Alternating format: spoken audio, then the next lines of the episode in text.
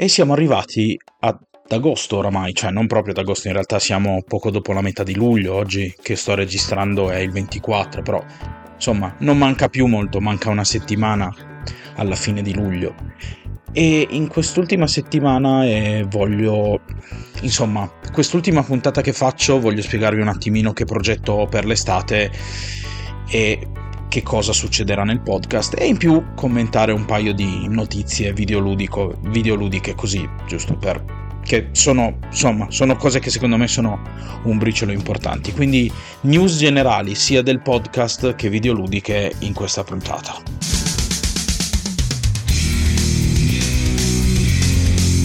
La spirale ludica. Scopriamo le regole del gioco. Dunque, dunque, dunque, un po' di news. Allora, che cosa sta per succedere fondamentalmente? Stanno per succedere alcune cose all'interno di questo podcast. Io vorrei prendermi, tra virgolette, una pausa estiva, ma come l'anno scorso non sarà una vera e propria pausa estiva. Sarà più un rallentamento dei ritmi dei podcast, quindi tendenzialmente potrete aspettarvi un episodio a settimana e forse eventualmente qualche extra se capita qualcosa di goloso. Rispetto alla, all, all'anno scorso lo faccio con un pelo di anticipo perché vorrei tornare a pieno regime per l'ultima settimana di agosto che è poi il periodo in cui ci sarà la Gamescom.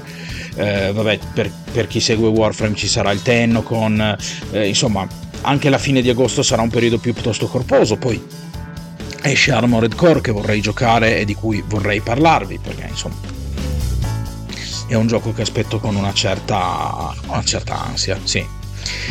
E quindi questo insomma è una sorta di piccola raccolta di in primis notizie e un, una piccola anticipazione su quello che succederà anche nel podcast in futuro e una piccola raccolta di notizie varie ed eventuali sul, sul mondo dei videogiochi. Però Prima di cominciare, prima di buttarci a pesce in queste notizie, vorrei ricordarvi come solito che sotto in descrizione trovate i link a tutti i miei social, soprattutto Telegram, per rimanere sempre aggiornati sulle puntate del podcast in tempo reale. Poi pod- su Telegram peraltro potete commentare sotto i singoli post. Mi raccomando, seguitemi se ancora non lo fate, lasciatemi un giudizio positivo e condividete le mie puntate con i vostri amici così mi aiuterete a crescere e se in qualche modo volete darmi una mano sotto in descrizione vi lascio il link di Coffee così potete fare una piccola donazione e io ve ne sarò molto molto grato perché questo mi aiuta a far crescere il podcast. Ma cominciamo con le news. Cominciamo con le news che vorrei commentare perché è stato come dire, è stato un po' un trittico ah, un po' pressante, diciamo così quello di, questa, di quest'ultima settimana, questi ultimi dieci giorni, anzi meno di dieci giorni, quest'ultima settimana forse anche cinque giorni. Allora, cominciamo dalle notizie videoludiche in generale. La prima è che mh, mm, Capcom, secondo me, ha fatto una mossa molto molto brutta per quel che riguarda uh, il Season Pass. Nel senso, uh, Street Fighter 6 è uscito con il suo pass annuale, le sue due versioni in cui c'erano bonus in quello che costava di più, ovviamente, eccetera, eccetera. Finalmente è uscito Rashid.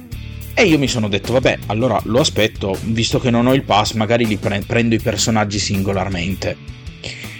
Mi aspettavo che sarebbero costati sui 7 euro come costavano i precedenti, e in effetti costavano sui 7 euro. Il problema qual è? Il problema è che Capcom ha buttato su questo gioco molto molto bello una monetizzazione molto molto brutta, che è la stessa che io ho più o meno criticato con Diablo. Cosa è successo praticamente? A parte che eh, sono già usciti due season pass, che però vabbè mm, c'è questa cosa che comunque alla fine di ogni season pass prendi abbastanza di valuta in gioco per comprarti quello successivo, quindi teoricamente se ci giochi paghi solo il primo. Però io a me già il season pass faceva un po' così come dire, storcere il naso. Che cosa è successo secondo me un po' di grave? È successo di grave che Rashid, se lo vogliamo comprare singolarmente, dobbiamo comprarlo con i Fight Coins. I Fight Coins sono la valuta di gioco che c'è all'interno di Street Fighter e che può essere complata, comprata n- non a piacere, ma in blocchi predefiniti. Ovviamente i personaggi costano l'equivalente di 7 euro in valuta in Fight Coins, che sono 350, ma non esiste nessun pacchetto da 350 coins, quindi se non avete dei, dei, dei Fighters Coin da parte, dovete comprare una somma di pacchetti tale per cui dovrete avere almeno 350 coin. 350 coin, come vi ho detto, sono 7 euro, ma il minimo che potete fare è comprare due pacchetti da 250 che costano 5 euro l'uno. All'atto pratico, Capcom vi sta facendo pagare Rashid 10 euro lasciandovi un disavanzo di monete. Questo tra l'altro è ehm, un argomento che fa parte delle microtransazioni di cui comunque vi ho già anche parlato in passato, al limite comunque sotto trovate la playlist con tutte le puntate dedicate alle microtransazioni se volete saperne di più e tocco anche quell'argomento, insomma lì potete avere un approfondimento maggiore su come funziona questa meccanica, però il discorso relativo a Street Fighter è questo, che ha abbracciato questa meccanica di vendere i personaggi con i fight coin di modo tale che la gente in qualche modo com- sia costretta a pagarli di più.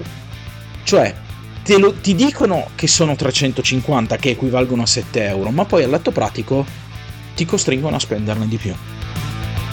Questa cosa è mm, molto molto antipatica da parte di Capcom. Io ho seriamente, seriamente considerato di non prendere nessun personaggio. Nonostante sia un grande fan di Akuma, quindi poi è possibile che o prenda il Season Pass o mi prenda Akuma.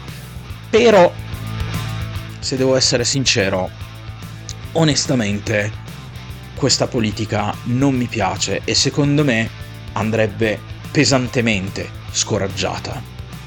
Rashid è un personaggio che peraltro io l'ho visto comunque giocare oggi, io chiaramente non l'ho comprato, mi sono rifiutato di prenderlo singolarmente, l'ho visto giocare, è un personaggio molto molto interessante, Street Fighter comunque a livello tecnico e di gameplay comincia a essere un ottimo gioco, cioè comincia, è decisamente un ottimo gioco, anche se recentemente c'è stata un po' una polemica per quel che riguarda una modifica che... Mh, Capcom fatto. In sintesi, se siete giocatori di picchiaduro e se avete giocato Street Fighter 6, sapete che esiste una, una, mossa che hanno tutti i personaggi chiamata Drive Rush, che è una sorta di scatto in avanti. Questo scatto in avanti eh, vi permette di continuare a fare combo, insomma, vi aiuta in un sacco di modi. Ed è una tecnica che poteva essere fatta o facendo avanti due volte con la leva eh, dopo una drive parry oppure avanti due volte con, facendo un qualunque attacco normale cancellabile. Capcom ha modificato questa cosa e ha mantenuto il fatto che dobbiate fare avanti avanti, però ha messo anche la facoltà, dopo una mossa cancellabile, di premere pugno e calcio medio, cioè la drive parry, per fare il drive rush, andando così a semplificare questa meccanica. E questo chiaramente ha diviso molto la community, c'è chi dice che questo ha banalizzato un po' il gioco, che tendenzialmente alcuni personaggi ne trarranno troppo vantaggio da questo gioco rispetto ad altri, qualcun altro invece ha detto che è un'ottima modifica. Io onestamente sono molto indeciso, lascio decisamente a voi un po' la... No, no, no, non ho un'opinione secca in merito, secondo me sono, sono un po' vere tutte le argomentazioni e quindi, boh, e quindi poi tanto comunque voglio dire, è così.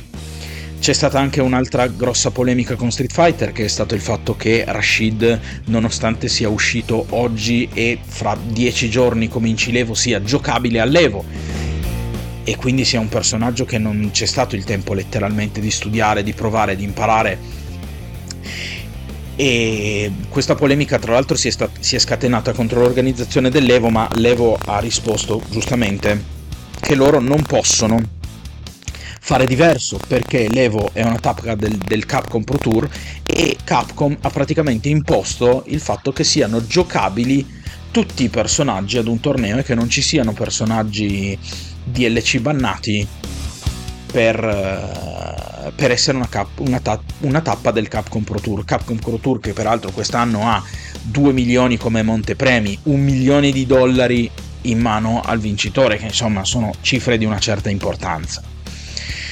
E quindi insomma, diciamo che Street Fighter, eh, nonostante abbia avuto un'uscita notevole, siano stati veramente tutti contenti all'uscita del gioco, ha subito qualche scossone per via di qualche decisione piuttosto infelice da parte di Capcom. Ma non è il peggio.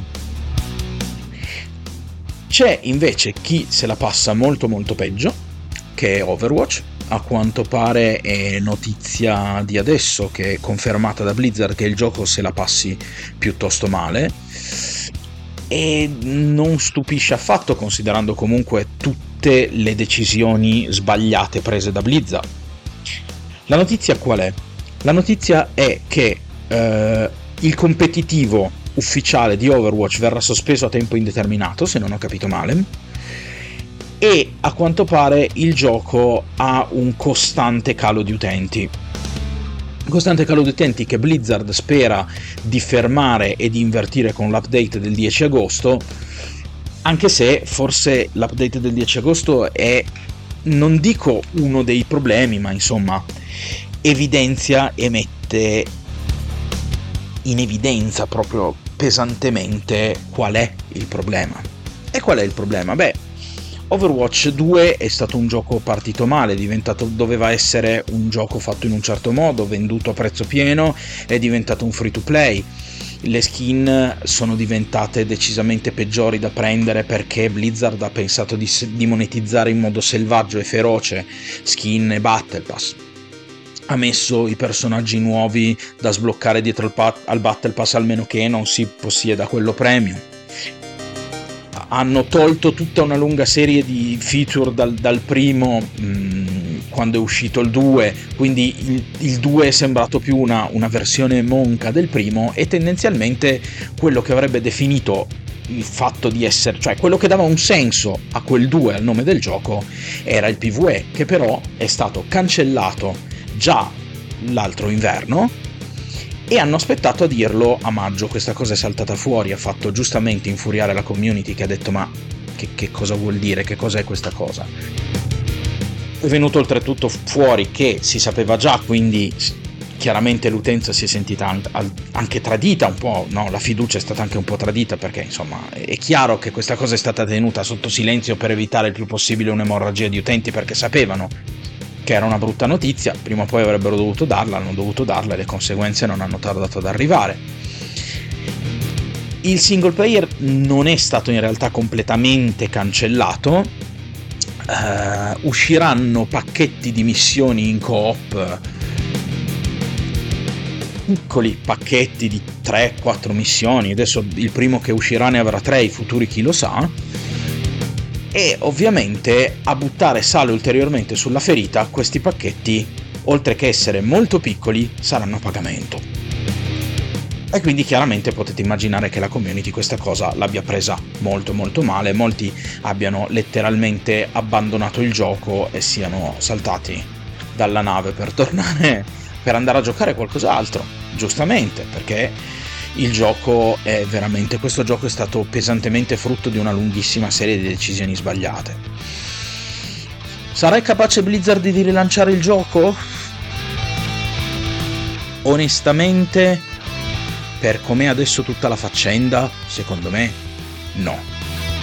Overwatch 2 è un gioco che sta lentamente più o meno lentamente andando verso l'abisso e o si inventano qualcosa di veramente geniale o danno un bel giro di vita a tutta la faccenda o questo gioco secondo me non vedrà una vita felice quantomeno per quanto durerà e non so nemmeno esattamente quanto possa durare.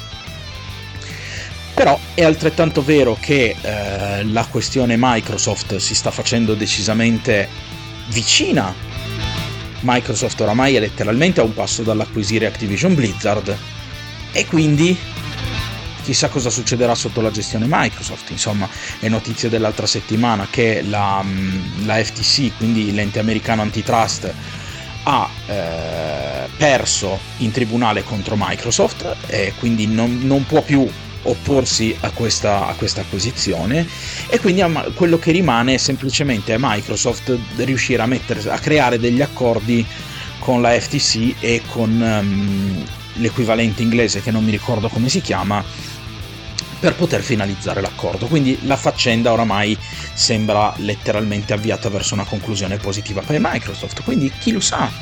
Microsoft avrà un impatto positivo su, su Activision Blizzard? Per come la vedo io, sicuramente rispetto alla gestione Bobby Kotick non può che migliorare. Quanto dipende decisamente da Microsoft. Non, questo non possiamo saperlo prima. Vediamo e speriamo. Ultima notizia, e forse la più importante di tutte e la più grave di tutte, se siete possessori di giochi eh, su Ubisoft Connect, state attenti e loggate di quando in quando, perché recentemente una serie di giocatori che non loggavano sul software per tanto tempo, quindi utenti inattivi, si sono ritrovati in primis l'account sospeso e qualcuno lontano dall'account per troppo tempo se l'è trovato cancellato con conseguente perdita di tutti i giochi che aveva comprato. Ora, questa notizia è letteralmente pazzesca. Perché Ubisoft può fare una cosa del genere e passarla liscia? Quello che è importante dire per capire questa faccenda, ed è una cosa che se non sapete è importante che sappiate, è che soprattutto col digital delivery i giochi che comprate non diventano vostri. Diventate utenti, prendete una licenza d'uso, non sono vostri giochi. Quindi, stando al contratto che c'è sotto tutto l'EULA Land User License Agreement, che è lunghissimo e che di solito nessuno legge mai, purtroppo, secondo quello, può essere revocato l'accesso al gioco in qualunque momento. E non ci si può fare niente, perché non siamo proprietari. Quindi, che cosa sta succedendo? Sta succedendo proprio quello che probabilmente per ottimizzare server, per chissà quale motivo tecnico o, o non tecnico, economico, eh, Ubisoft ha fatto una cosa del genere e purtroppo è un suo diritto farlo, legislativamente pass- parlando. Che impatto questo avrà sul pubblico e quanto questo scat- e che reazione scatenerà nel pubblico è ancora tutto da vedere. Però, insomma, la notizia è molto brutta, sta facendo il giro del mondo ed è piuttosto importante che questa cosa si risappia. Quindi se volete essere il più tranquilli possibili, perché tranquilli non lo saremo mai del tutto, eh, loggate sul vostro account Ubisoft di quando in quando, tanto per perché se no il rischio è che comunque ve lo, ve lo, cancellino e che perdiate anche giochi che avete pagato cari e salati. Quindi fate veramente tanta, tanta attenzione. Prima di chiudere mm, vorrei comunque darvi un paio di news per quello che riguarda il podcast. Allora, il podcast tendenzialmente riprenderà a fine agosto, quindi parleremo comunque di fiere, parleremo degli annunci che ci sono stati, parleremo di Armored Core, parleremo di un po' di cose. Probabilmente mh, mm, quest'estate, come vi ho detto già, il podcast avrà una cadenza più eh, di un episodio alla settimana con eventuali extra invece che due. Potrebbero arrivare comunque a un po' di giochi consigliati, quindi cose piuttosto fresche, diciamo così.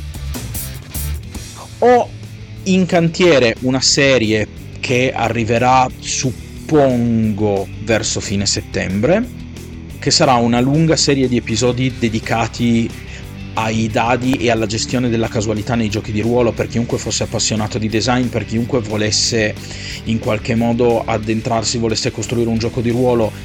Vi farò una sorta di introduzione comprensibile alla matematica della casualità. Non vi preoccupate, non ci saranno formule, non ci saranno cosacce strane, saranno solo le informazioni che vi aiuteranno a capire bene o male cosa mh, mm, si comporta come all'interno di tutto quello che è il mondo della casualità nei giochi di ruolo e non solo della casualità, faremo anche poi un accenno al diceless e a tutto quello che riguarda comunque il bilanciamento diciamo numerico all'interno dei giochi di ruolo. Sarà una cosa molto divulgativa ed è tendenzialmente pensata per chi vuole approcciarsi al game design dei giochi di ruolo e ha un attimino bisogno forse di una guida per addentrarsi dentro quello che forse è uno degli aspetti più complessi del GDR, anche perché recentemente ho visto un sacco di giochi che fanno le cose in modo un po', un po strano, diciamo così. Secondo me non, non, non c'è una consapevolezza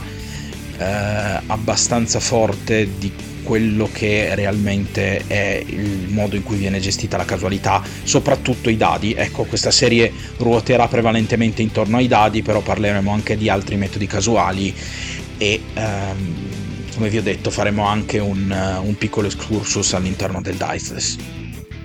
Sono in preparazione anche altre serie che non vi sto così a, a raccontare alcune delle quali le avete viste già iniziare, alcune non le avete ancora viste, inizieranno.